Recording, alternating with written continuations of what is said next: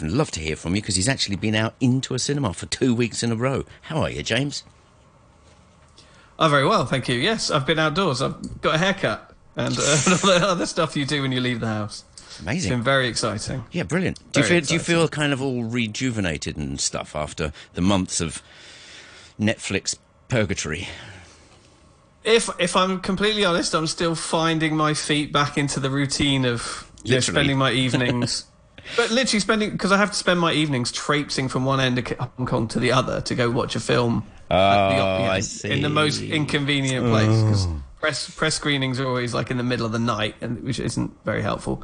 But uh, you know, it's a welcome adjustment because it's back to some kind of normality, and um, go back to the cinema is obviously good. Yeah, brilliant. Mm-hmm. You can't have all the hot dogs and stuff yet and popcorn, can you?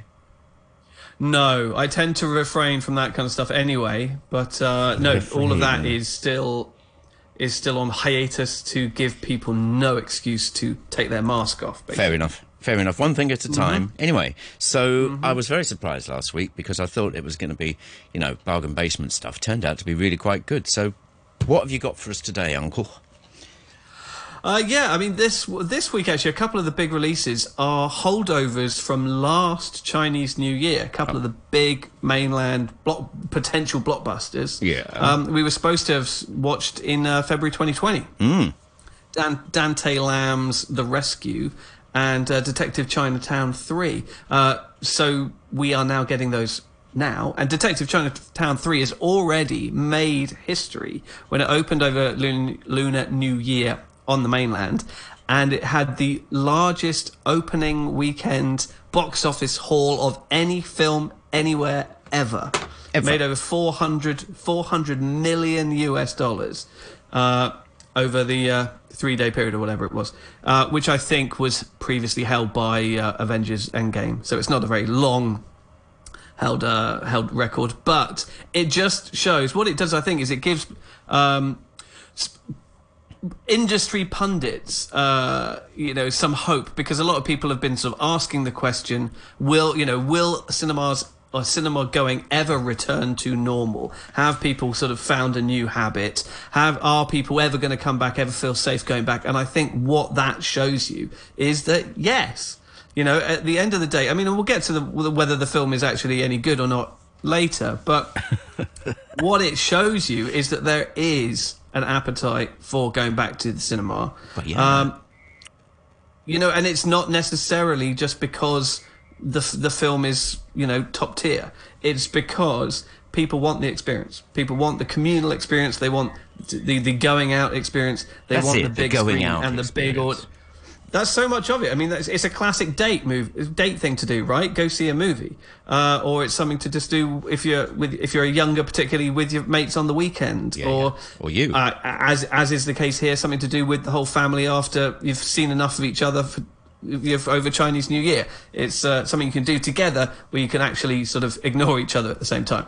So there are all kinds cool. of different reasons why people want to do it, and it is just incredibly encouraging to see that given the first opportunity to do it in a big market, people are doing it. Thank you for that. So that's- so that's encouraging. What about all that stuff about normals and new normals and back to normal? That word pops up quite a lot. It's interesting. I Mm-hmm. think I think we've thought about that word quite a bit. I mean, is it? Well, what do you think? Uh, yeah, I'm trying to remember. I was listening to a conversation with somebody the other day, uh, not eavesdropping, it was Yeah. a podcast or something. And, uh, and, and I think that, you know, everyone's sort of sitting around waiting for things to go back to how they were before. And I don't think things are ever going to go back Okay, to how they good. were before. Yes. I, I think we are evolving into something different uh, that may be vaguely reminiscent of what we remember from the before times. Um, but I don't think ever, ever. We don't go exa- exactly. Yeah, ex- exactly. Um, so I and I think as far as the movie going experience is, I think you know people have obviously become a lot more savvy on. Uh, streaming platforms, just how to use it, what's available, where they can get hold of stuff. Uh, this year has taught everybody, I think, how to uh, how to download stuff or how to find the uh, the platform of their choice. Um, However, what we are seeing is that people do want to go back to the cinemas. Um, I think in terms of distribution, um, we we got a variety of of uh, legitimate models now. I think it has shown distributors uh, and exhibitors that the streaming platform is a viable model. Yep. But uh, it'll be interesting to see how how many of these films make it back into cinemas. Uh, I think already before this, a couple of years ago, George Lucas and Steven Spielberg and people like that were saying, um, sort of, they were kind of ringing the death knell for the cinema experience, saying it will only be a place. It'll be like going to Broadway to the theatre, or it'll be like going to the opera, as your background there suggests. Uh, it'll only be for films like Avengers Endgame that, or Star Wars that people will go to the cinema. Everything else, they'll be quite happy to watch at home. I don't know if that's I don't know if that's specifically true for the reasons we've just mentioned. People just like going out and going to the cinema. So um, we'll have to see. I mean, maybe for a lot of smaller films with, with less of a budget or, um, you know, un- are unlikely to get a big studio behind them who would be willing to put the money and marketing into a big cinema cinema release. Maybe the streaming platforms are a more viable, cheap, just cheaper option. I mean, there was a Disney, there's a Disney scandal going on right There now. is. I thought, I think, I think the example they were using was Bill Nye the Science Guy who does a show for Disney and has done since uh, since the 90s, and he's got a uh, a contract uh, that dates back to 1993, and his royalties uh, and residuals from his show Yeah. give him. They give um, Disney 80% of the home video market and he gets 10% or something like that. But because they're now putting everything out on like Netflix or whatever, the home video uh, budget or the cost what it costs Disney to put things out on home video is not the same as all of those production costs of creating actual videotapes, shipping them out, and getting them sold. You know, when they just literally click a button and sell sell digital content to uh, to Netflix. Sure, and so sure. that's going through the courts right now, uh, with Bill Nye quite rightly, I think, arguing uh, Disney are Disney don't deserve eighty percent of it anymore because they're not. It's not costing them anything anymore. Uh, so that's interesting. Uh, so we'll, so yeah, the the the uh, what my point of that is that Your point was we haven't mentioned James Bond yet. We haven't, not yet, not yet. There's always, there's always time. There's always a chance. What I can do is, uh, yeah, I saw Billie Eilish, who sings the new Bond Oh, uh, yeah. song. She was, be- she was being interviewed because there's a new sort of fly on the wall documentary all about her meteoric rise to fame on Apple TV Plus. I think from today, so maybe later today. Mm-hmm. So that might that might be something worth checking out. Uh, I don't know whether that that will cover her doing the Bond song or not, but I think there's plenty of opportunity to. So there you go. I have managed to talk about James Bond. Right, let's get down Thank you to for it. the ch- challenge accepted. Uh, right. Okay. The first thing I wanted to just flag up for people is people might remember that at some, at some point last year, um, the a, a brand new sort of IMAX uh, restoration of uh, Francis Ford Coppola's Apocalypse Now, the Yes. final cut, which is his his sort of yet another retinkering of the film, played in cinemas, and I remember, uh, but only very very briefly, and I remember people sort of saying, "Oh yes, I'm keen to go see it," but by the time they were telling me that it had already gone. So I have just noticed that it is going to be playing again on the weekend of the 20th, 21st of March in IMAX cinemas, I think, at I Square. Right. Maybe I Square only, actually. So if you were one of those people uh, who was interested in checking it out, you know. book your tickets now because I think it's only playing once or twice over that weekend. But it is phenomenal. It's my favourite film, probably, and it looks fantastic on Not not. Yeah, but the big so you've got your screen. you've got your HAL 9000 T-shirt on. I have. Well, yeah, 2001: Space Odyssey is pro- is they're neck and neck. They're neck and neck. They join us on Facebook Live to look at James's freebie T-shirts. Yeah. Um, I don't know if this one was free for once. Actually, Was. Come on. I don't buy things. Uh, he says in front of a massive bookshelf of bunch of- expensive books. Anyway, um, there is a new classically restored uh, 4K restoration of a movie out this week. It's a slightly newer movie, but it is no less uh, powerful and hard hitting. Uh, Park Chan Wook's Old Boy, which is one of the most sort of notorious and successful uh, Korean films of the sort of Korean New Wave, which came out of like the end of the end of the 20th century, early 21st century.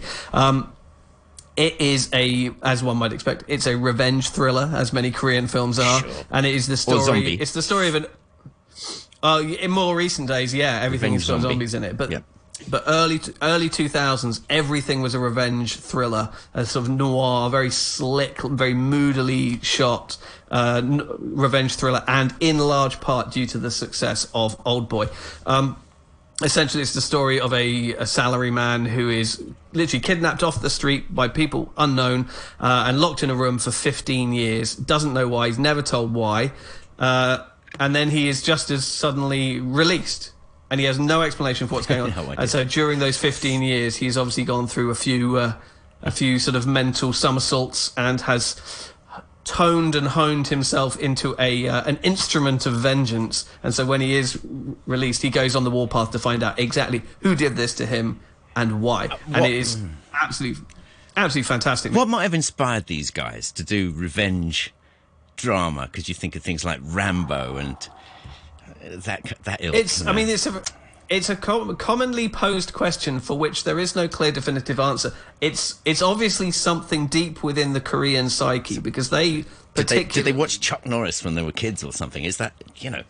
Well, that's entirely possible, and uh, especially because you know there is a sort of Sure. American militarized presence in uh, in South Korea. But I think it's you know uh, not to make broad sweeping generalizations about an entire. Uh, you know, nationality of people, but it does seem to be sort of uh, a quite anxiety-ridden place. Uh, there seems to be a lot of sort of pent-up aggression and internalized hostility, and it's a very stressful environment. Um, I wouldn't want to live in Korea. I always have a good time when I go there, but you you feel that there's a lot of just you know pent up aggression under the under the surface. Very stressful lifestyle, I think. Uh, very you've, high got you've, expectations. you've got a mate who lives there. What does? And he's a foreigner. What does he? I do, I, I do, I do, and he's he's he's just like that. Yeah. he's a ticking time bomb of fury. Uh, no, so he, um, so I, I mean, it's it's hard to it's hard to say. I mean, you can tap into all kinds of things in their recent history where they're just they've had a bad run. You know, what with the war and then one corrupt leader after another over and over again, and uh, It all adds all, up. all sorts. It, it all adds up. Yeah. Uh, suffice to say, Old Boy is absolute cracker. Uh, not for the faint of heart, but uh, that shouldn't stop you. And uh, it is playing in a brand new 4K remaster out in cinemas as of right it's now. like our own sort of parish magazine every every Friday. It's like, oh, did you know this is happening? Get your free biscuits and watch a film. It's good Mm. There's though. a bring and buy sale at the church hall on Sunday. and quiet practice is cancelled. no, it's good to know what's going That's on, it, especially that's it. now because you know it's it's it's nice to know that something different because we are creatures of habit. Well, I think that is is one of the things that you're also seeing because the, the question I get asked more than any other right now is, oh, the cinemas are reopened, yes, but is there actually anything worth going to see? Well, that was I everybody- thought that, didn't I? I thought it would just be Yeah. like Palatoy movies, but no. Aha. Well, I mean, because it's the thing, because everybody knows that all the big Hollywood blockbusters are all on hold, nothing is coming out. So, what are they filling their screens with? Luckily, there is a lot of uh, sort of other content that is, has been released on streaming platforms overseas, but we don't have so many streaming platforms over here. Yeah. So, there is an opportunity for local distributors to buy up the local theatrical rights to a lot of stuff. Uh, and also, yeah, it's a great opportunity to put old classics back on the screen. I'll tell you what, we've got five minutes before the news, so why don't you in just a second get stuck into uh, something else? And Okay. I, would like to invite our listeners to join us on Facebook Live, Morning Brew as usual, and do chip in because he'd love to hear from you. That was rubbish, that was brilliant, whatever you want to say. Where's me washboard? What have you got? Okay, well, let's do Detective Chinatown 3, which is this film that has has broken these box office records in China. Yeah. Uh, this is the third part in a, as one might expect, as it's called Detective Chinatown 3. And they are kind of a uh, sort of light-hearted, high energy, um, detective sort of crime caper comedies directed and written by uh, Chen Si Cheng and starring Wang Baoqiang and Liu Haoran. Now, Wang Baoqiang plays this guy called Tang Ren, who is a disgraced cop who was working in uh, Chinatown in Bangkok. Um, Oh, right. where yeah, yeah. everybody every everybody back home in uh, in China thinks that he's like the the best detective in town, uh, but he's he's not. He's actually sort of a real uh, layabout uh, slacker, and he's just no good at his job. Uh, his cousin uh, flies over uh, who is a sort of young introverted guy, but is a real sort of nerd when it comes to classic detective stories, particularly Sherlock Holmes and whatever. And he ends up, they end up sort of pairing up, solving crimes together, uh, and with the young one doing a lot of the work, and Tang Ren basically basically being sort of loud and obnoxious and saying all the wrong things at the wrong time. But it's it's comedy gold. Really? Um, well, that's the intention. So the first film uh, took place in, in sort of the Chinatown of, of Bangkok uh, and was fun. Although Tang Ren, Wang Baoqiang's character really does great. He's incredibly sort of histrionic, over the top, uh, and that was kind of the failing of that film or the caveat of that film. The second one, they went to New York, and it's I thought it was a complete mess. Lots of horrible stereotypes that we haven't seen and before. pretty Ever. pretty crass and awful. Uh, the third, this is the third one, and they go to uh, Japan to solve the the murder of a gang boss, a yakuza boss in uh, in Tokyo. Uh, you've got the the biggest thing about this film that helps it is you've got this really strong, robust supporting cast of big name Japanese stars, including Satoshi Sumabu- uh, Tsumabuki. Uh, you got Masami Nagasawa. You got uh, Asano Tadanobu. You know, and if you're into ja- any kind of mainstream Japanese cinema, you know exactly who all of these people are. Very, very sort of Totally. a-list, A-list sort of celebrity stars, and and they either are there to help or hinder this investigation. Uh, as a result, uh, it's a much it's a much sort of slicker production. They've got a lot more interesting supporting characters. Tony Jaa, Thai martial arts star Tony Jaa, pops up uh, as sort of Bangkok's toughest cop. Uh, who is there because the uh, the murdered boss is actually a representative of, of a Southeast Asian gang, and the prime suspect is a yakuza boss, and so the yakuza boss has recruited these detectives to try and solve the crime. So it's it's much it's more of the same, uh, just with you know better a better sort of broader supporting cast. Uh, they use the Japanese uh, locations very well. And unlike in part two, in part two, where it's set in New York, it was very stereotypical and quite derogatory about the Americans and, Yeah, the, you well, know, and the I mean, if you've got it, people and the. American way of life. However, you know, and so I was a bit trepidatious going into this one, which is a mainland Chinese film about Japan. And they're always, it's always a very touchy subject. But I've got to be honest, the message there was one of unity, of healing, Mm. of respect. Uh, the jokes made at the expense of the Japanese were quite just. You know, pleasant, polite jokes. It's all about, oh, you're tidy, you're punctual, you're very polite, Yeah. all that kind of stuff. Uh, and it actually, you actually comes across a lot more fun. Tang Ren, still a very annoying character, but with this big ensemble, he's in it far less. Go get a cup of tea. It's nearly time for us to get to the news. Do join us on Facebook Live if you want. He's got a couple more things to get stuck into, so let's do the weather. RTHK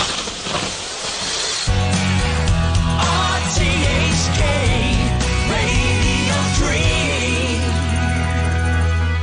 3. Right. What we're we going to do now? Okay, well, let, let's do Monster Hunter. Good idea. uh, which is a big new video game adaptation from uh, Paul Tom Paul not Paul Thomas Anderson, Paul W S Anderson, the the other Paul Please. Anderson. Yeah. Why? Well, you knew that, right? You know that. Quick hello to Steve, who's joined us on Facebook Live. Steve H. Hi, lads. Just arrived. It's not the double deckers or a youth club, you know. Anyway, good to have No. you along. You've got to, Sorry- contri- sorry, we you've got to couldn't- contribute we now, Steve. wait. You've got to say something. Yeah, there's the deal. Go on then. Absolutely. Uh, right. So uh, Paul Tom. Paul, I'm going to keep saying Paul Tom. Paul W S Paul. Anderson Just call him and Paul, right? Paul Anderson and his wife. His he's married to Milla Jovovich, okay, the the uh, supermodel turned star of The Fifth Element and the Resident Evil films. Here, her and her husband Paul Anderson did all the Resident Evil films, and they have now turned their attention to another Capcom video game franchise, Monster Hunter. Okay. Uh, this is the story. Milla Jovovich plays a uh, Captain Artemis, who is an army ranger. Her and her crew are on a UN mission in the desert looking for a similar team that went missing. Uh, they drive into a storm, which transports them to a parallel world on a very similar looking desert, which is um, overrun by, maraud- by marauding giant monsters. Fair enough. Uh, her team is very quickly wiped out, and she uh, reluctantly joins forces with a kind of barbarian, sort of pirate character uh, called known only as Hunter, played by hey, it's Thai martial arts star Tony Jaa again, who was just in the last film. He's had a busy time, uh, so they can't communicate, but they, you know, they strike up an uneasy alliance, and they both, you know, have the ability to fight and to survive. Tony Jaa wields a sword the size of a surfboard, and he teaches, gives her some weapons that are better suited for fighting these monsters. And they go around fighting monsters and hopefully finding a way to get home. Fair play. That sounds good. All in a day's work. Yeah, so that's pretty. I mean, Milla Jovovich can do this sort of stuff with her eyes closed, you know, after all the Resident Evil movies and what have you. And so she cuts a very sort of convincing figure as a uh, an action heroine. And Tony Jaa, similarly, uh, you know, he's not really required to say very much, uh, but his martial arts pedigree precedes him, and um, they managed to strike up a fairly effective kind of camar- camaraderie between them, which evokes films like sort of Enemy Mine or um, before that Hell in the Hell in the Pacific, where you had uh, Lee Marvin and Toshiro Mifune as uh, American and Japanese soldiers. Uh, marooned on a desert island, and obviously they can communicate and they start fighting each other, and eventually they realize, hey, we'll do better if we join forces. So it's got a lot of that. Um, visually, it feels very sort of similar to a lot of those early 80s movies. You know, after the success of things like Star Wars, Mad Max, and Conan the Barbarian, you had like a slew of sort of big sci-fi fantasy epics, uh, post-apocalyptic movies, uh, all through like the 80s. And this feels like it has seen every single one of those and been taking notes and going, okay, we're going to do a bit of that and a bit of that and a bit of that. So they're running around the desert with kind of sort of weird Mad Max style body armor, sort of le- leather and spikes and biker gear and all the rest of it. Um, they're fighting sort of giant underground spiders, which feels like a scene sort of out of Aliens. Um, and uh, you know generally you feel like okay you know this this definitely knows its audience and knows what it is. And uh, apparently gaming fans fans of of the monster hunter game about you know it's a whole series of games a whole massive sort of world of games I, d- I know nothing about them. I haven't seen any of them. Apparently they're not very happy. They feel that the the film is it, d- does really very bad job of reflecting the vast world of that game but it's a movie it can only be so much it has to like pick one setting and go with it Can you remember one gaming movie where everybody was happy? I mean, the, all the all the diehards hated the first Sonic the Hedgehog incarnation, didn't they? how dare they They apparently Uh, they did. They yeah they did They had him Yeah, redesigned, yeah. didn't they? they they had him redesigned to be less anthropomorphic. Uh, yeah, no, it's a very tricky thing. I mean, the Resident Evil movies actually are probably some of the most successful in doing that, and so you felt that this was kind of safe hands. I mean, Paul Anderson has also done his fair share of rubbish, but he's got a few decent films under his bed, under his bed, under his belt, like uh, Yeah, Event we- Horizon. I don't think they're the ones we're going to be talking about today, though, do you? No. Uh, Event Horizon is a pretty classic uh, sort of sci-fi horror movie. Um, he did Alien versus Predator, I think, as well. But yeah, the Resident Evil movies are really sort of what he what he's known for. I mean, this is exactly what you think it's going to be. Uh, you know, it's it's Milla Jovovich and Tony Jaa running around the desert fighting giant sort of underground underground monsters. Yeah. So it's got a bit of Dune going on, you know, with the big sandworms there, and it's yeah, it's a bit of Aliens, and it's a bit of Mad Max, and it's a bit of uh, Enemy Mine. Um, if any of those are your bag, then this is another one of those. I think the effects work is quite pretty well done, actually. And like I said, the performances are convincing within the context of what they are and what's being demanded of them. Uh, there is a fantastic supporting turn from Ron Perlman in a Yeah.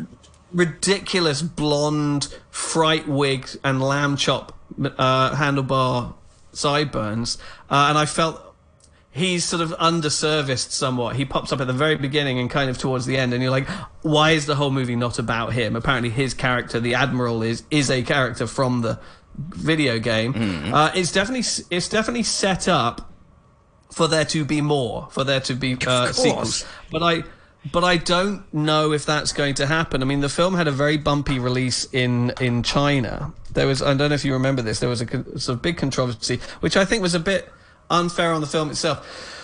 There is a line in the film very early on where a Chinese character, one of the American soldiers, actually makes just a really bad joke, a About pun knees, about right? about his knees being Yeah. Chinese. Um, uh, the, the joke in itself is is offensive only because it's a bad joke. Um, I don't think it's actually supposed to offend anybody. Um, apparently, what happened is in the Chinese subtitles for the mainland release, Ah, they they sort of changed what the joke was, and it referenced all kinds of different uh, cultural, uh, uh, you know, offences. You know, some people uh, attributed it to sort of playground racial racial slurs, uh, to everything to uh, a. It was something about having gold under your knees, which is some kind of old sort Oh, of you lost me there. Chinese. Yeah, no, I, I, I, there's a wonderful article. I think it was on Variety, which really sort of breaks down exactly what what was off- why people were offended by it. But it, it was such a problem that the film got pulled from release. That scene has been cut out of the movie, and um, it, it never it never got put back in cinemas, unfortunately. And I think the China market was really where this film could have scored a lot of box office. I think it was the it's the right audience for this movie. Um, that's now not going to happen, and in America, it hasn't really been obviously been able to have much of a release. And over here, I think people are a bit uh, more fans of the game than they are of that genre of film. Yeah. And so I think it's going to end up sort of dying a, a slow and lonely death, unfortunately. And so the the chances of there being more are very low. fair enough. It's quite funny you said. I th- I Mm-hmm. think they might be looking forward to doing more of these. I mean, hello. Of course they. Yeah, well, it, well, it ends with you know on a kind of a real cliffhanger, kind of like until next time, denouement. But um, but unfortunately, I don't I don't think we're going to get more. All right. Uh, right, moving on. yeah. Okay, The Rescue is the other big sort of Chinese blockbuster that was supposed to come out last uh, Chinese New Year, but is now only just coming out now. Uh, directed by Hong Kong's own Dante Lam, but this is very much sort of a uh, a mainland Chinese movie. This is the third in a series of of of big scale sort of action blockbusters that he has done, highlighting the different sort of um, domestic services, should we say? The, he did uh, Operation Mekong, which was all about the police. Then he did Operation Red Sea, which is all about the uh, army, or was it the navy? I think it was. Uh, big, you know, the big bombastic action disaster movies uh, with a very sort of obviously sort of nationalistic, patriotic sort of bent to them. Uh, this last one is the rescue, and it's all about the uh, sort of search, search and rescue, the Coast Guards, essentially. Yeah search and rescue guys uh, who you know so it's coast guard so it's lots of rescuing uh, sink, fires on oil rigs sinking ships uh, crash trucks in uh, whitewater rapids uh, you know any kind of sort of domestic disaster like that eddie peng is there hanging from a helicopter with his winch and his uh, and his life jacket putting his life at risk for the sake of those, you know, just innocent victims. Um, when it's doing those things, it's as spectacular as, as you could want from this kind of big budget disaster movie. Dante Lam definitely knows how to film an explosion, knows how to film sort of big. Big scale action set pieces. He's very much sort of the Michael Bay of Chinese Yeah, yeah, cinema. yeah, amazing. Uh, so if you like, this is Michael Bay watch, or or even Very good. it's got. thank you. It's got Try to feel. it's got a real sort of Top Gun vibe to it, or even sort of Armageddon. Certainly the first half of Armageddon. Armageddon before they go to to space. Uh, so you could call this Armageddon wet because it's uh, you know it's, Oh, they come thick and fast. Um, the its problem is that as soon as they all put their feet back on terra firma, it feels obliged to give us huge, great slabs of melodrama about their home lives and their domestic lives. Eddie Peng's got a little son. His wife has died. He's got a little son who, who's getting sick. There's a the the helicopter captain quits in like the opening scene, and so they get a new cap helicopter captain in, and she's a girl, and she's a by the book button down girl, and that doesn't go down well with the lads. Uh, you've also got the, the the one young guy who's about to get married. You've got the other young guy who's lost his confidence. And whenever it's doing any of that stuff, it's incredibly boring. Do we have terminal diseases as well? Because that features quite a lot. Uh, the the kid has a has a condition, yeah, Uh, so you've got a lot of very sloppy, well, not sloppy, very But that's not what he's there soap- for, is it? He's you know go Right. for, go for a cup Well, of tea actually- and then watch him blow up things and rescue people. It's funny you should say that because this is what you get with every Dante Lam movie. Yeah, well. you know when it's when it's doing the big explosive stuff, you can't really want for anything better. But he just has this. He he can't fight th- this other side of him that just wants to be a soap opera director. uh, Cool. So Yeah. it if you if you want to go watch sort of oil rigs blow up. Um, this is great, but you have to sit through sort of sickly children as well, unfortunately. All right then, is that all she wrote for today? I mean, we've good good selection there, James. Th- Thank you very much. There's one little one I just want to point out. It's a little British made uh, during lockdown horror movie called Host. Is this the Um, one? Is is this like Blair Witch on Zoom? Yes. Yeah, that's not a bad way of summing it up. Uh, what I was going to say is that. Hang on, hang on, hang on. What I was going to say is that, you know, this is a great time. The cinemas are open, all the rest of it. It's exciting. Go out to cinema. I would argue, actually, that this is a film best served watching on your laptop. That seems a weird thing to say, but the movie is a Zoom call, very much like I'm talking to you right now. Yeah. And it's the story of like sort of five or six uh, friends, all girls. except There's one token bloke um, who get together over Zoom. This British made during quarantine uh, to do a séance. One of them has talked the others into doing a séance, and so they've got a of medium who comes onto the call as well. And then things start going wrong.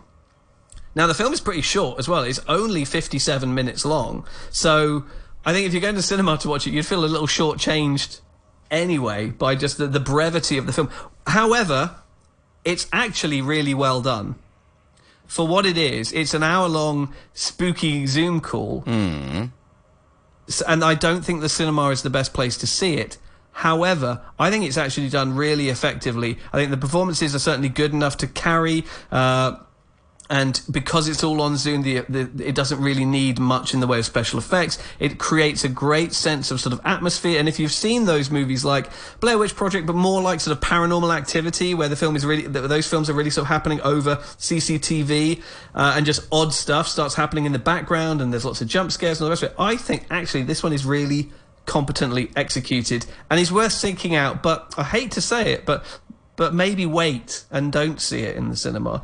And um, maybe watch it on your laptop and pretend that you're on the Zoom call too. See, when people use the word competent, which you just did, kind of Yes. it's like saying something's nice, isn't Well, it? because it's because it's clearly modest. You know, it, it's a modest production because it is essentially a Zoom call, and so it didn't cost very much. Uh, there aren't any big stars in it. I think it's I I think it's a first time filmmaker. Uh, so people expect the worst when they're like, "Well, I don't know anybody in it, and I don't know, you know, it looks cheap." So people do expect the worst. So I want to reassure people that it's actually handled with with a great degree of assurance and competency. Uh, but I just don't really But think you're going to get duff. the most out of it. yeah. No, no, it's not pretty duff. I just it's it's good. Uh, let me let me be very clear about this. Host is good, but it's probably ill suited for the cinema. Fair play, James. Remind us what you were talking about today, would you? Okay, so that is Host. Uh, also, there is The Rescue, Eddie Peng as a Coast Guard. Uh, there is Detective Chinatown 3 and Monster Hunter. Nice one. We'll do it all again next week. Well done. Go back to bed.